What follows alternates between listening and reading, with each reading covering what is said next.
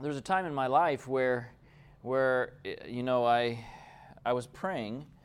Um, I had always felt like, I'd always felt like, you know, I was God had God had called me, God had gifted me to to minister, and and I was busy. I was working with young people. I was doing evangelism. I was doing a lot of preaching, a lot of traveling, and and just very busy, uh, very busy, uh, many years of my life, and um, always on the go. And and I thought, you know, I always thought that I would have a family. I always thought that I would, uh, you know, marry and. And at some point, you start to wonder, you know, um, as you get older and people start looking at you like, you know, maybe there's no hope for you anymore. And, and um, I remember my grandma, my grandma Clark, she would say, you know, you better get married. All the good ones are going to be gone. and um, uh, and I, I, I, used to tell her, I remember I used to tell her, well, Grandma, I only need one, you know, it's like, and, um, and so um, I remember one, the first time, the first time, I didn't really hear about Jane, actually, I just I, um, I was, I was I was going to a board meeting, and um, I um, I arrived at this city and, and was checking into my hotel, and just down the desk there was a friend of mine, uh, Dr. John Chung, who was checking into the same hotel for the same meeting, and we we'd been fr- good friends for a long time, and and somehow there was a problem with his room. I think the organizers had failed to actually reserve a room for him. Um, so here it is, it's like midnight and or close to it, at 11 o'clock, and um, and I checked into my room and and I just on a sort of a little bit of a whim, maybe an impression, I said to him, I said, you know, if they don't find a room for you, I had gotten an extra key from from my clerk, and I said I gave him the key and I told him the room number and I said if they don't find your room, um, I've got two beds, you can come, you know, stay in my room, and um, so um, I think it was like midnight when I heard a knock at the door, and in comes Dr. Chung. And um, we started talking. And that was the first time um, John told me, he said, You know, I have someone I think I want you to meet. Now you have to understand, I had been through those types of things, um, more than I can count. And, and um, it's not that I wasn't thankful or grateful for people's help, uh, but you know, it's just after a while, it's just awkward. I'm a shy person. It takes me a little while to get to know people and build a relationship. And, and these blind dates and just introductions and stuff, they're awkward. I mean, I can remember, yeah, it's just, it, so, so, so I was not at all impressed with this, um, with this, uh, you know, suggestion. And yeah, yeah. We talked. We talked about a lot of different things. In fact, we talked till like two o'clock in the morning. The room was dark, and we were just just talking and um, and uh, but then he started you know keeping coming back onto that and and um, I didn't know who he was talking about. He never told me any details about Jane. And um, so it was. It really sort of. It was a few months later when he um, he started in earnest talking. It, it so happens that um, I should probably let Jane tell this part of the story, but um, Jane had come with uh, um, Jake and Helen over to, uh, to Louisville, I think it was, where GYC was that year. And, and um, I was preaching the last meeting, the Sunday morning meeting in Louisville. And so, I mean, I didn't see her, but she saw me. And, and on the way home, um, she got a call from John, and he said, So, what did you think about the last sermon? And, and, um, and then she, he started saying some weird things to her. He said, like, you know, he likes Korean food. and um, she's like, what in the world is he getting at? And um, same time he's calling me, he starts really sort of pouring on some pressure. Um, you need to come and, and, and give a Bible study at my house. Come give a Bible study at my house. and I said, you know, I was, I was, I was busy. And, um, and so he started calling me, I think every single week he called me. And um, much to my surprise and somewhat chagrin, he, he even called my parents. and, um, and, and, I'm like, what in the world? And um, finally, actually, it was Michelle that um, sort of um, confirmed what, she, what he was saying about her and said that, you know, I, she was a really nice girl and I should meet her. And So finally, I said, okay, it can't be, it can't hurt, right? I mean, you know, I've survived the last setups, so. Um, I I told John I would give a I would give a Bible study at his house, and um, it was going to be middle of March, I think, before I could make it down there. So anyway, um, John was, why so long, you know? Um, but that was the first time. So anyway, I come down middle of March. Jake actually picked me up at the airport, and um, and uh, we met for the first time at um, at Jake and Helen's house, and we had dinner. And the next night, she came after work to the Bible study at John's house. He has a Bible study at his home where he invites his patients to, and sometimes there's there's usually 20 or so, maybe 20 or 30 people that come to the Bible study, and and um, and after the Bible study, I got up the nerve to to ask her for her number. And I was nervous. I mean, I was. The next morning, uh, asked John, when do I call her? You know, I didn't want to interrupt her schedule and everything. And he's call her at 7.50 in the morning.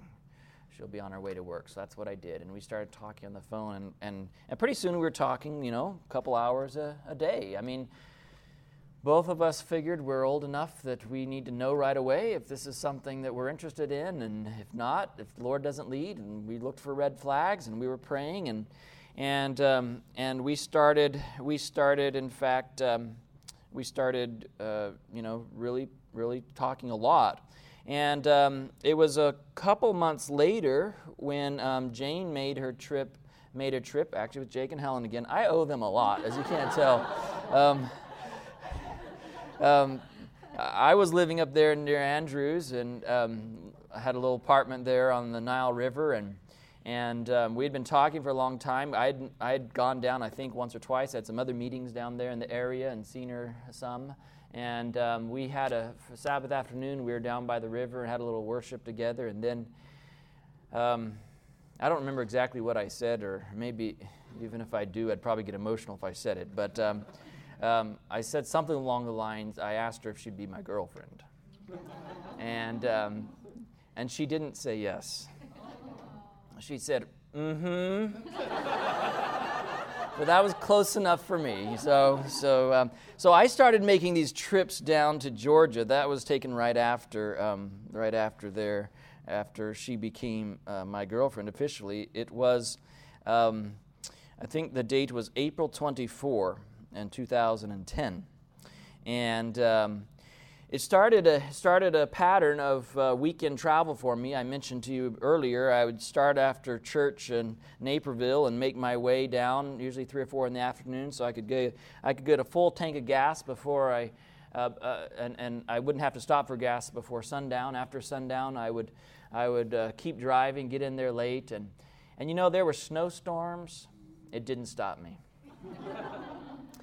there was those late nights. The drive down there seemed to just be, it was just like that. I mean, the drive back, not so much. You know, it was a long ways back up through Indiana to, to Berrien Springs. But um, what made that drive so quick? What made that those hours on the phone seem so short?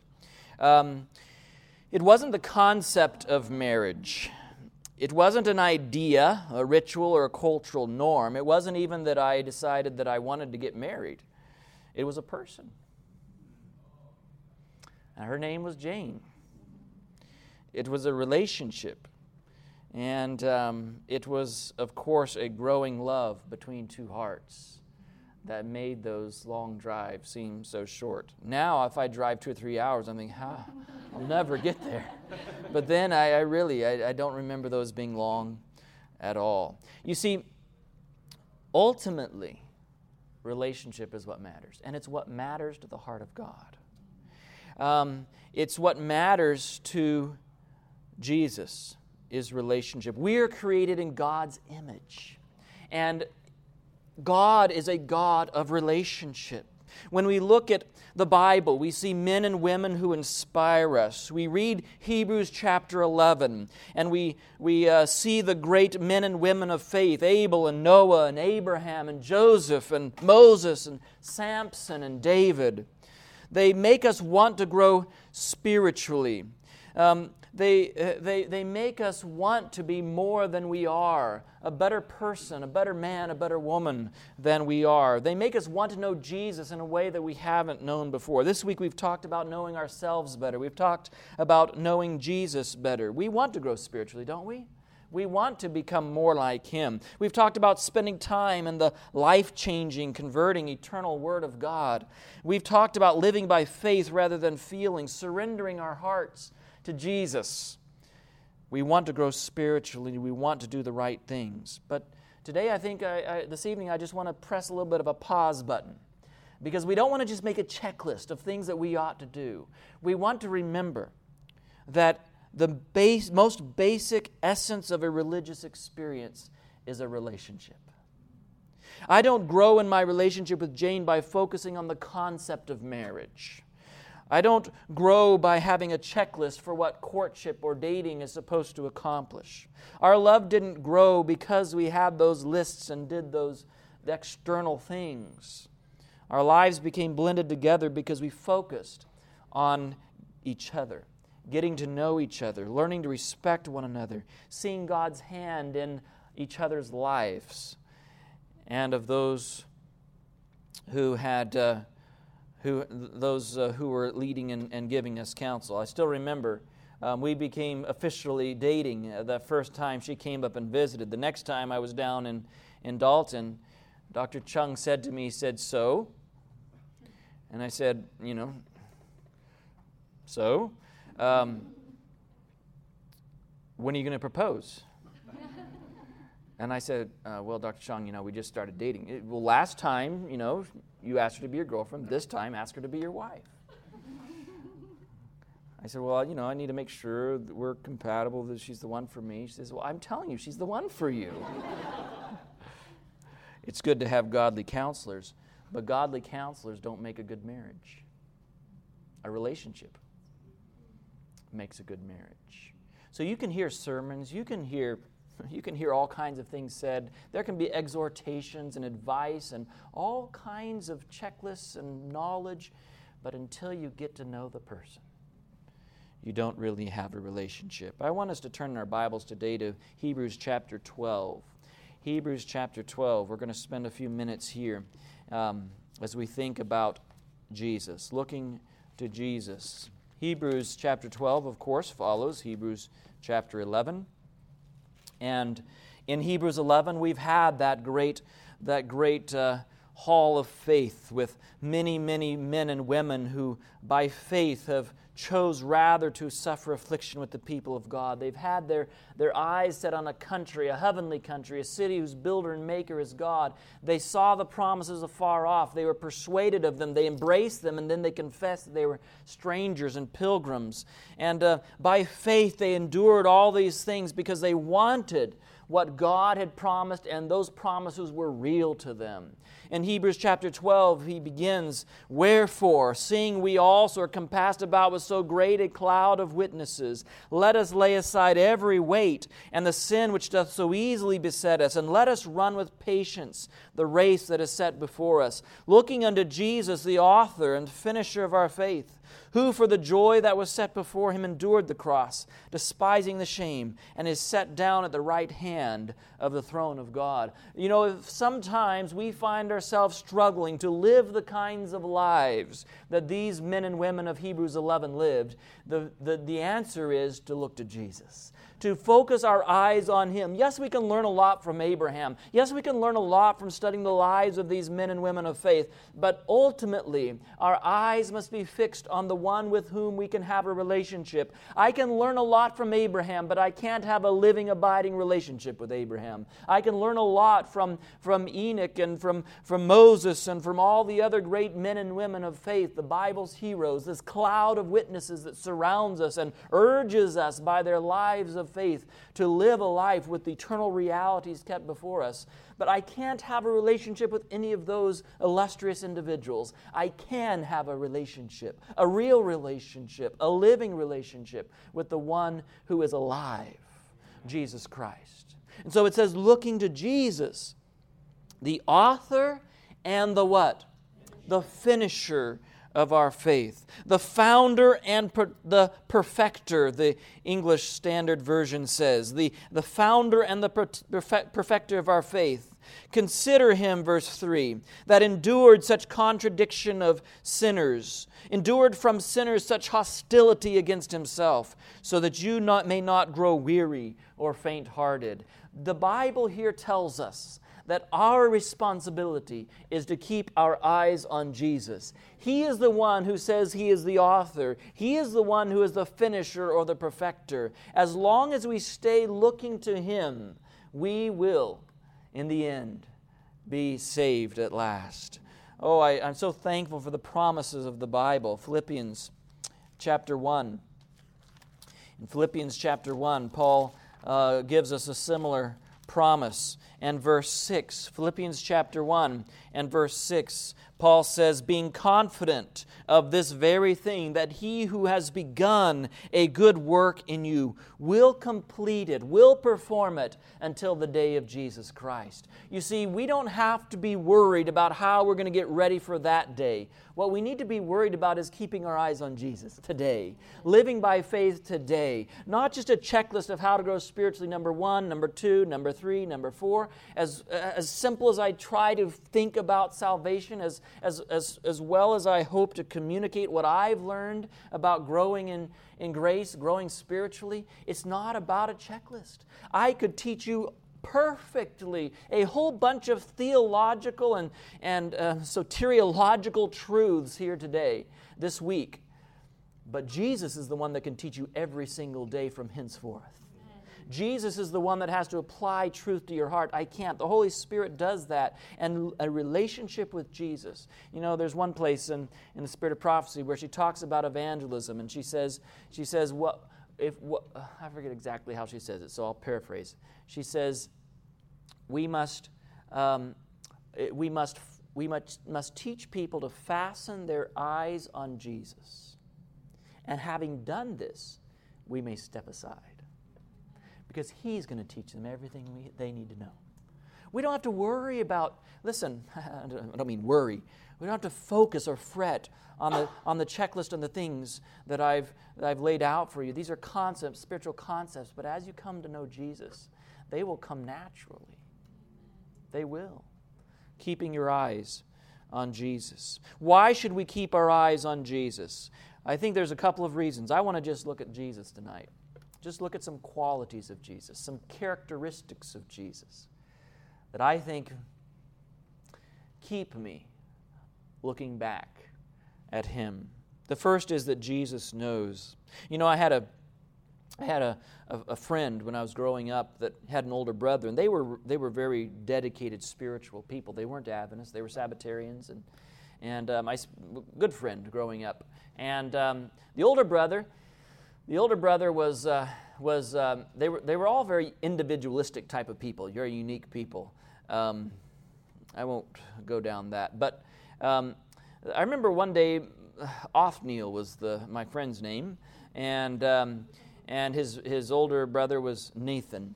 And um, we were out working. His dad was a land surveyor, and uh, Nathan, the, one of the second son, I guess, was a land surveyor as well. And, and it was our job to do things like brush the lines. You know, we'd go out there with these machetes or brush axes, and we'd clear the lines between the survey points so they could shoot a transit across and measure angles and all this. And so we would be out there, and I mean, it wasn't like we were paid to do this, but I'd go to stay at his house, and that's what he did, and that's what we did, you know. And he'd come to my house, and we were homeschooled and, at that time. So here we were, um, we were out there in the woods, and I remember, I remember Nathan one day. He's he's a big guy, great big guy, and um, he said, he said, Chester, you know how to change the record books in heaven? And I said, and I said, well, not sure exactly. Well, he leaned over to me and and um, grabs a hair and yanks it out. he said, There, we did it. Matthew chapter 10, verse 29 says, Are not two sparrows sold for a penny, and not one of them will fall to the ground apart from your Father? But even the hairs of your head are all numbered. Matthew chapter 10 and verse 30. So we just change the record books in heaven. Fear not, Jesus continues. Fear not, therefore, you are of more value than many sparrows. Listen, if God knows every sparrow that falls, if He has the hairs of our head numbered, then He must know the things that concern us, right? He must know the struggles that we face and the difficulties that we encounter. Jesus can relate. Jesus experienced and endured the trials and difficulties of life here on this earth. Jesus grew up in Nazareth, a place where His purity and innocence was scoffed at made fun of, and ridiculed. Jesus grew up in a complicated home environment where half brothers and sisters didn't quite accept him. Jesus never quite fit into the home, the neighborhood, the culture, and was rejected for being different. Are you tempted sometimes to think that nobody understands? Jesus understands. He understands you.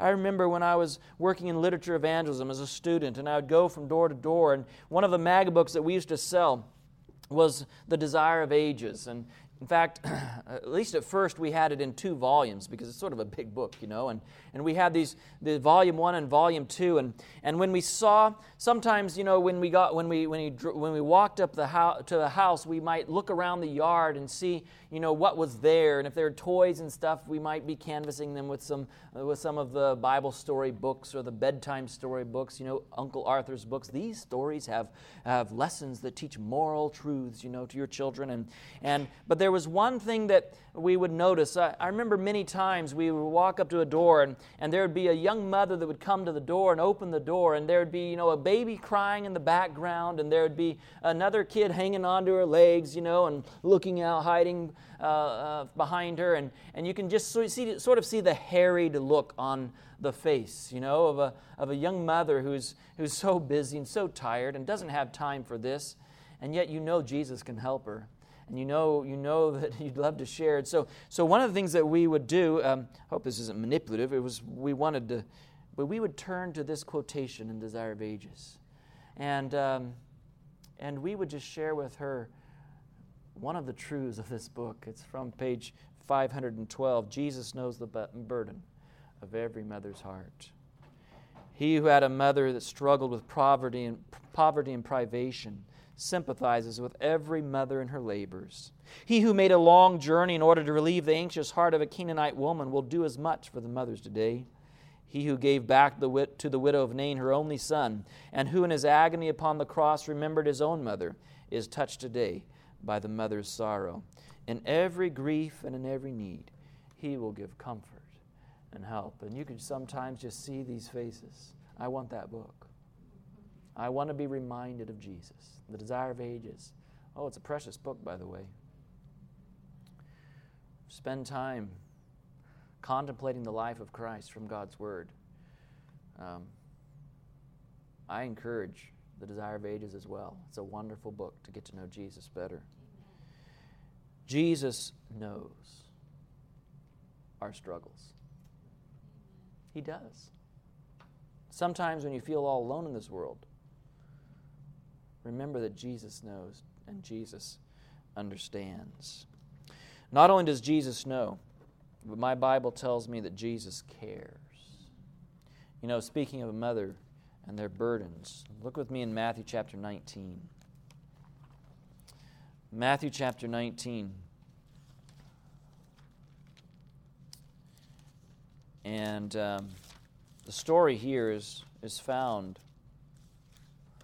of these mothers that were careworn and, and tired. They wanted, they wanted Jesus to bless their children.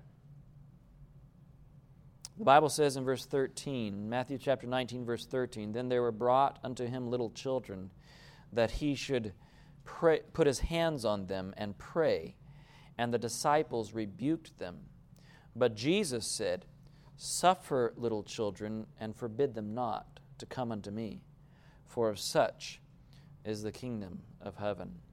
You know, Desire of Ages illuminates this. I mean, it's pretty clear even from this passage. If we look on the next verse, it says, He laid His hands on them and departed thence. Can you imagine how that encouraged the hearts of these mothers? I mean, women weren't exactly the most important people in that day. And um, Jesus, the disciples thought certainly Jesus didn't have time for unimportant people like women and children.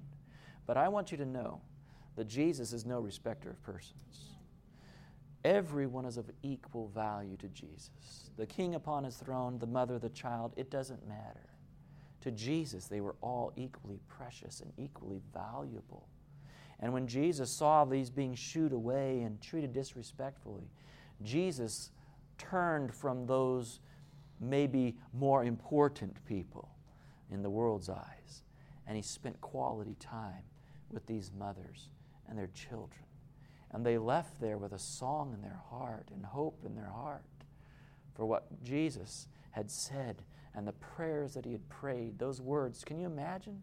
Can you imagine listening to Jesus pray for your child? I think every word would just echo and re echo in a mother's heart for years to come. Jesus spent this time, and there was somebody watching. There's somebody watching this whole thing as Jesus leaves. This one of these important people, he might have even been one of the important people that Jesus had to turn away from in order to focus on these tired, careworn mothers and their little children. And not to be outdone, he actually, the Bible says here, behold, one came and said to him. Another, another gospel says one came running. And the way the Desire of Ages says it in page 518, it says, He saw the love that Christ manifested toward the children brought to him. He saw how tenderly he received them and took them up in his arms, and his heart kindled with love for the Savior. He felt a desire to be his disciple. He was so deeply moved.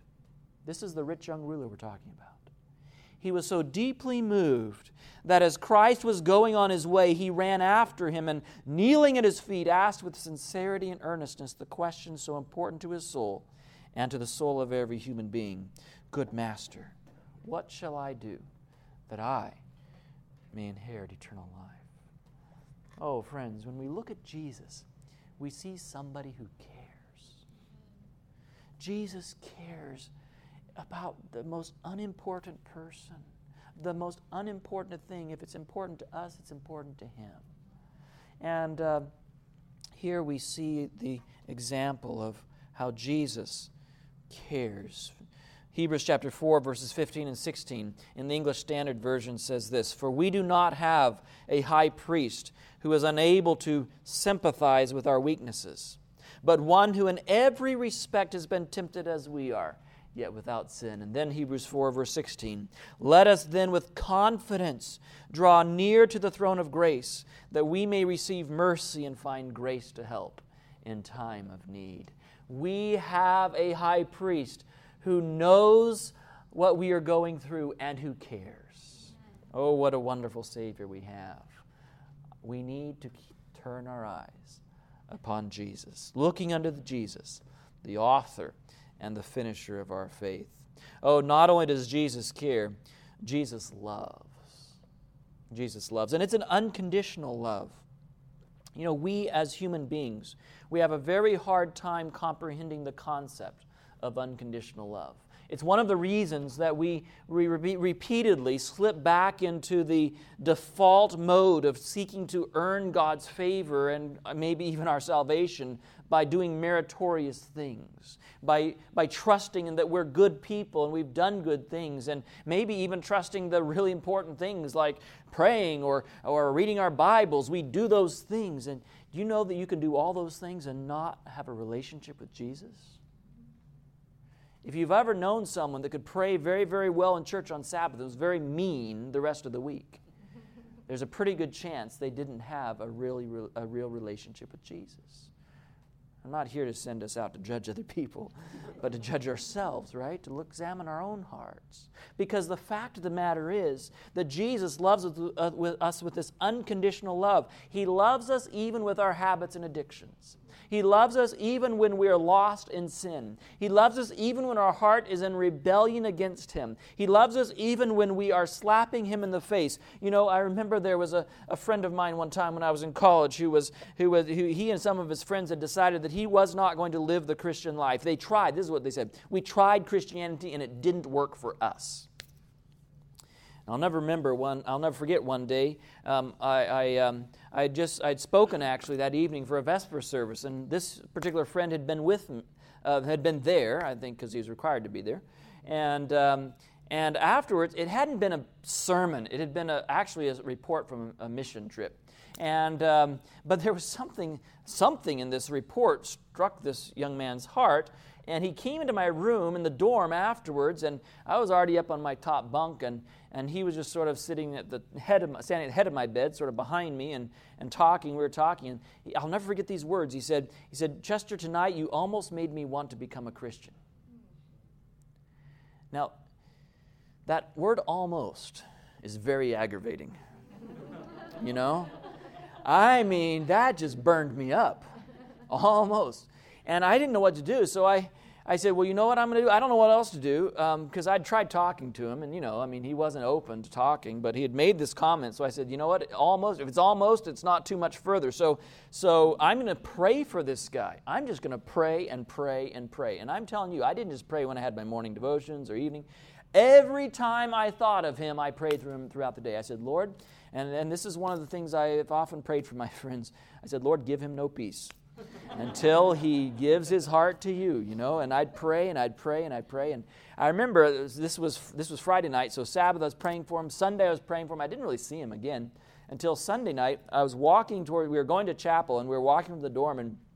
Here he is walking next to me, and he said, "Hey, Chester." He said, "What? You know? You know what I did today?" I said, "I have no idea what you did today." He said, "I went. I went canvassing." I'm canvassing. I mean, what's what's he doing selling books? You know, he doesn't believe in God and and um, doesn't want to be a Christian. Why is he selling books? And and this is the next thing came out of his word, his mouth. He said, he said, it's not what they say it is. They told me that to sell books, you had to pray, have a connection with God. But I went out there and I sold two books without God.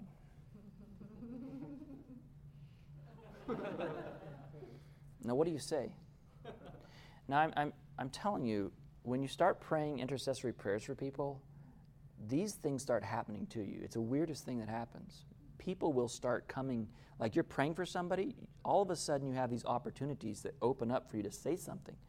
And I was totally unprepared. I mean, the last thing I thought was I needed to say something. I was just praying, you know, God could do it. And here he's I, I, didn't know what to say, and I just sort of stammered something out. I said something along the lines of, well, you know, think how many you could have sold if you'd been praying, you know? I mean, I don't know.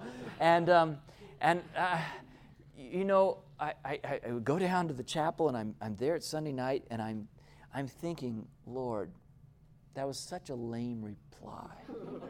that was such a lame response. And, and, you know, a whole bunch of better things to say came to my mind. And I'm in this chapel. I don't remember what it was about, but I remember what I was thinking about. Um, and I prayed in my heart. I said, Lord, give me another chance. now, there's a whole bunch of us leaving. I wasn't sitting anywhere near him. There's a whole bunch of us leaving in long hallway and different, you know. We're going up some stairs back towards the dorm. And who do you think's walking next to me? Same friend. And um, I said, you know, I was thinking about what we talked about earlier. And I realized something. God's not like us. You said you, you sold those books without God, but in reality, the God that I know would have blessed you anyway. Because He loves us unconditionally. So even when we're slapping him in the face, he's still trying to pour out every bit of love he can squeeze into our lives. That's not the way we are. You slap me in the face, I'm not going to help you, right? But God isn't like we are. He he loves us even when we don't love him. He loves us even when we reject him. And by the way, you know, friends, he can't bless us as much as He would like to when our hearts are closed, right? When our fists are closed. But He still wants to just as much. He still wants to love. I mean, He still wants to bless us because He loves us with an infinite, unconditional love. love so much that he was willing to give Jesus for you, even when you didn't want him, with no guarantee that he would, you would accept him. And if he was willing to give Jesus, what length would he stop at, right? Won't he freely give us all things? Jesus loves us with that kind of an unconditional love. My friend was quiet. He didn't say much. I don't know if this, I, I doubt he even remembers this. But some weeks went by. I kept praying, and, and my friend made the decision to give his life to Jesus. Today he's a pastor. And um, um, I don't know if he would remember the story, but I remember the story. And I saw, I saw God's prayer answered, and it taught me an important lesson that night about the unconditional love of God. God loves the kind hearted atheist and the mean spirited Christian. He loves the saint in the church and the sinner in the gutter. He loves the young person who has lost her way and the parent who has made mistakes. God loves the well adjusted and the socially awkward. God loves everyone with the same unconditional, infinite love that would not stop at any length and gave his only begotten Son to to die for us. Jeremiah chapter 31 and verse 3, God says, I have loved you with an everlasting love. Therefore, with loving kindness, I have drawn you. Turn with me to Romans chapter 8, one of my favorite passages in all the Bible because it just, it just blows your mind at, at how God's love is so in, incredibly persistent. It's infinite, it's everlasting, it's unconditional. And we see here in Romans chapter 8, in the last few verses, beginning in verse, verse 35 Who shall separate us from the love of Christ? Shall tribulation, or distress, or persecution, or famine, or nakedness, or peril, or sword? Verse 37 Nay, in all these things we are more than conquerors through him that loved us. God's love is, is, is sufficient to see us through anything that hell can send our way, anything that this earth, any experiences this earth we, in this earth that we can experience. For I am persuaded, verse 38, that neither death nor life nor angels, nor principalities, nor powers, nor things present, nor things to come, nor height, nor depth, nor any other creature shall be able to separate us from the love of God which is in Christ Jesus our Lord. Nothing and nobody can separate us from God's love. The only thing that could possibly separate us from God's love is our stubborn heart. Nobody else. And even then, in some senses, we aren't separated from God's love because God will love us throughout all of eternity. Oh, my friends, Jesus loves. Aren't you glad we have a Savior who loves us? He loves you. He does. He loves me. Not only does Jesus love, Jesus believes. Oh, I love Jesus because of who He is. When you think about it, what kind of a friend could you have like this? Come with me to the temple in Jerusalem.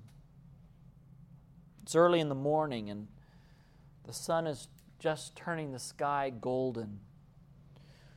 Cool morning desert air is, is accented with the songs of the birds, the stirring of the animals, and the bustle of the new day beginning in Jerusalem. Jesus is already in the temple where a small gathering of society's misfits was growing by the day. These were the people who didn't usually come to church because they felt out of place. They were the poor. They avoided the stares of the religious folk who knew that anyone poor must not have the blessing of God after all. These were the sick and the crippled who had been told by the religious leaders that their lives would never amount to anything because God didn't care about them.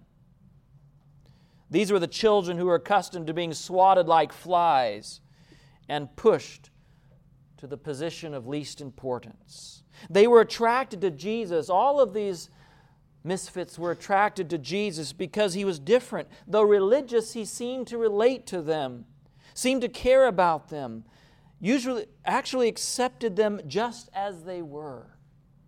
With every miracle of healing and every expression of acceptance and forgiveness, hope for their future would swell in their hearts. And suddenly, on this morning, there was an interruption, a clamor behind them. You know the story, it's found in John chapter 8. John chapter 8, we find the, the story of the woman caught in adultery. And she's dragged into this sacred precincts of the temple where Jesus is teaching early in the morning. It says in early in the morning, verse 2, he came into the temple, and all the people came unto him. He sat down and taught them. And the scribes and the Pharisees brought unto him a woman taken in adultery. And when they had set her in the midst, they say unto him, Master, this woman was taken in adultery in the very act. Now Moses in the law commanded us that such should be stoned, but what sayest thou? This they said, tempting him, that they might have to accuse him. But Jesus stooped down and with his finger wrote on the ground as though he heard them not. You see, the, the, the Jewish leaders had sunk to new depths in trying to ensnare and entrap Jesus. They had organized this sin. Don't, don't, you don't think they actually just happened to stumble across this they had, the woman had been framed and set up for the purpose of ensnaring Jesus, finding some way to get Jesus to cross himself. You see, you know the story how if Jesus were to say, Stone her, they would run as fast as their little robes would allow them to run to the Roman rulers and say, Jesus is trying to exercise capital punishment, something the Jews were not allowed to do. Jesus is trying to set up his own government. If he said don't stone her they would go to the they would go to the Jewish people and they would say Jesus doesn't believe in the teachings of Moses. Either way Jesus was caught. You see as people watched you can only imagine what they were thinking even the people who had been on the fringes of the Jewish society gathered in the temple that day because they knew that Jesus was different than the religious leaders. They knew Jesus loved them and cared about them and, and actually had some um, interest in their lives. Even they must have sat in the temple and said, Well, wait a minute. you know, Jesus, this Jesus, he's awful loving and accepting, but he has to have some limits somewhere, right? I mean, you can't just allow that kind of immorality. You can't just allow sin. This is church, after all.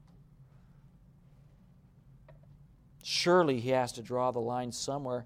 He couldn't just love everybody and love them unconditionally. And the crowd fell away and watched to see what Jesus would do.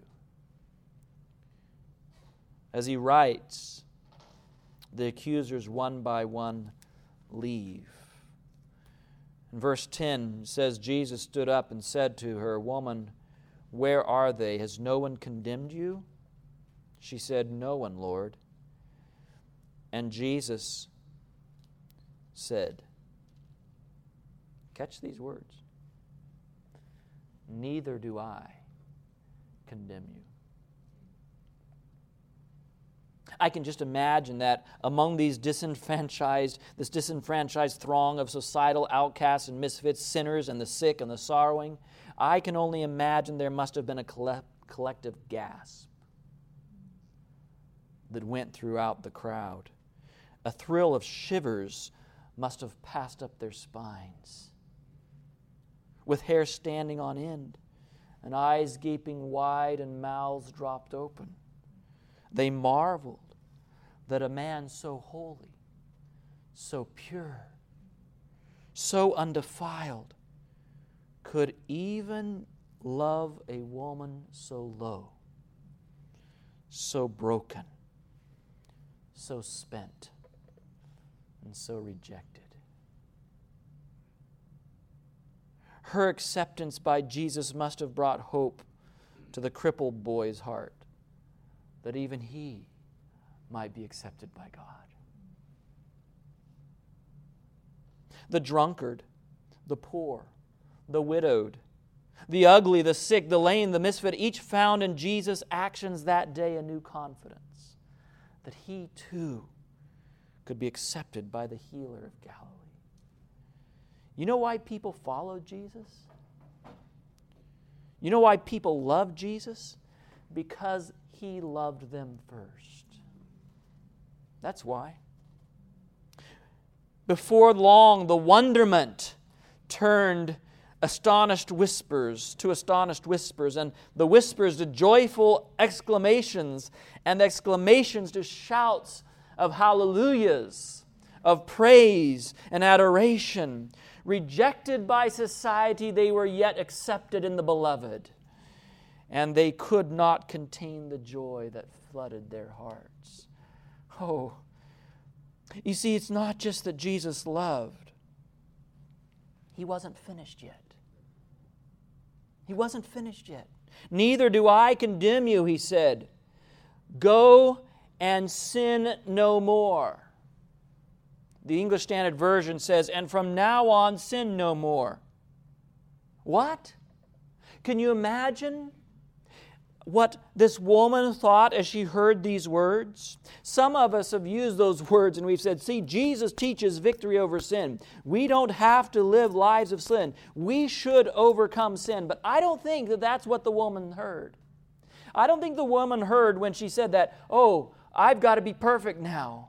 I can't make another mistake. I don't think that's what the woman heard. I think when Jesus said, Go and sin no more, the woman's the, the woman caught her own breath because there was something amazing about what Jesus had just said. When Jesus said, Go and sin no more, it expressed a belief in her that he thought she could live a different life. This was an amazing concept to a broken, bruised, bleeding heart who didn't have self worth and didn't believe in herself. This teacher of Galilee, the healer of the sick, the one who can make the blind see and the lame leap, the one who can, who can even bring the dead to life, this man from Galilee, the holiest, purest, most powerful teacher she's ever heard, he believes that she can be different than she is today. Oh, you see, it's not just that Jesus loves, Jesus believes. Jesus looks at me and he says to me today in 2015, Go and sin no more. And it's not this, this high hurdle that he's trying to make so high I'll never be able to achieve and I'll get discouraged. It's Jesus saying to me, Chester, I believe in you. You can be different than you are today. You can live a life. You can, you can be the man that I want you to be. And Jesus looks at each one of us today, and He doesn't see us as we are. He sees us as we can become transformed by His grace. And He expresses that belief to you and me today. He says to each one of you, whoever you are, you can put your name in the blank. Go and sin no more. I believe that you can be the person I dream you to be. Jesus believes in us. Oh, it's a marvelous thing to be loved just the way you are but it's an altogether an even greater and even more inspiring experience to have someone believe that you can be different than you are. Oh, you see why people love Jesus? Oh, I love him. He's such an amazing, amazing Savior. Jesus empowers when he said to this woman, Go and sin no more, he didn't just say them as idle words and, and something that was a hope, a dream, a, a, you know, some sort of a mirage, never, never to be achieved. Philippians chapter 4 and verse 13 tells us, I can do all things through Christ who strengthens me. I want you to know, friends, it's not by focusing on the sin that you want to overcome, it's by focusing on Jesus. You know, I remember I used to hear preachers when I was growing up who preached the doctrine of overcoming sin. And I'll be honest with you, while I believe in, I believe in victory in Jesus, I think sometimes we can focus so much on, on the sin that we lose sight of the Savior. We can focus so much on overcoming the sin that we, we just, or, listen, let, let me just put it this way, and I know I need to wrap things up. The Christian life is not about overcoming sin. That's scandalous, maybe. It sounds that way at first. We begin the Christian life. How should I say this? Let me explain it this way. If the Christian life was just about not smoking and drinking and resting on Sabbath and um, not swearing and, um, and not doing any of the bad things that we slip into, then the neighborhood cemetery would be full of perfect Christians because they don't do any of those things, right? The Christian life is to be filled with good fruit. We replace evil with good. And the Christian life is abundant life of fruit, bearing. It's not just focused on stopping doing things. It's the experience of God filling us to overflowing so that we're bearing fruit. Does this make sense? So we can focus so much on the stopping that we don't replace with the good.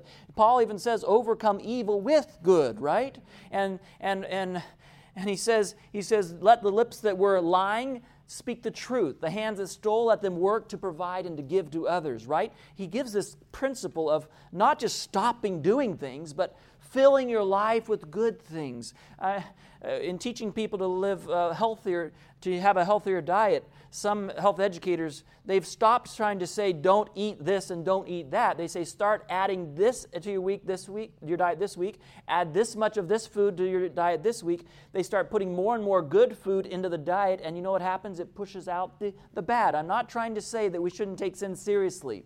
I'm not trying to say it's not a decision to act, to rid sin from the soul. Desire of Ages says is an act of the soul itself. We have to make the decision to allow God to do something in our lives and to part ways with those things that would bind us to this world. But I am saying we should keep our eyes on Jesus and allow Him to replace the evil with the good. I can do all things through Christ who strengthens me. You know how we are able to have faith in Jesus? Because when we get to know Him, when we get to see His character, when we understand that He knows, He cares, He loves, He believes in us, we begin to believe also that we, even I, can be changed by His grace. And it all happens by looking to Jesus, keeping our eyes fixed on Him, spending time studying His life, giving our imaginations license to dwell on His perfections. Um, those who are saved at last will have their eyes fixed on Jesus. Looking to Jesus. When I get to the throne of heaven, I can just imagine there on that sea of glass. Do you ever let your imagination just run wild? I can just imagine when we come up to that city and you know, oh boy, that angel chorus that goes back and forth and the hallelujahs and it's going to be amazing. And that pearly great gate swings open and Jesus says, Welcome home. Well done, good and faithful servants. And then there's that, there's that whole thing on the sea of glass when we're all standing there. And can you imagine the redeemed of all ages standing together? And um, I don't think that this is going to be a, a, a, big rush because, um, after all, we have eternity, right? Um, it's going to take some time. And I can imagine the ceremonies being interrupted by a lot of singing and just spontaneous outbursts of hallelujah. And uh, are we really here? You know, a lot of pinching sessions and so forth. And, but I can just imagine there's going to be this time when Jesus is going to hand out those crowns. In my understanding, we are going to have literal crowns that I don't know exactly how they'll be, but, but that's, that's, that's what we're told. And can you imagine? With the saved of all ages gathered there with all the angel hosts, with the Father, the Son, the Holy Spirit, and they're standing in perfect order and organization, and, um, and the names start to be called. It doesn't matter how long take, it takes. This is a special event. And the names start to be called. Can you imagine when your name's called? Can you imagine? You've been to a graduation, right? When the name's called and everyone claps and whistles and the family's over there in the corner shouting and shouting. And... But I think every name that's called is going to be an eruption of praise from everyone. The angels, there's probably going to be a guardian angel that's especially happy um, for that name. I can just imagine we make that long walk down the aisle where everyone's shouting and praising and, and just so happy and make that long walk down to the throne of God, and then there, there Jesus places a crown of glory with his own hands, his, his nail scarred hands. He places that crown of glory. I can just imagine he places it on my head. When I look into his eyes and I remember how he saved me, I think the first impulse of my heart is going to be I don't deserve this crown. I'm just going to want to take it off and give it right back to Jesus. And I can just imagine Jesus is going to sort of chuckle and say, oh, no, no, no, no. I got this, this, I won this for you. Enter into the joy of your Lord.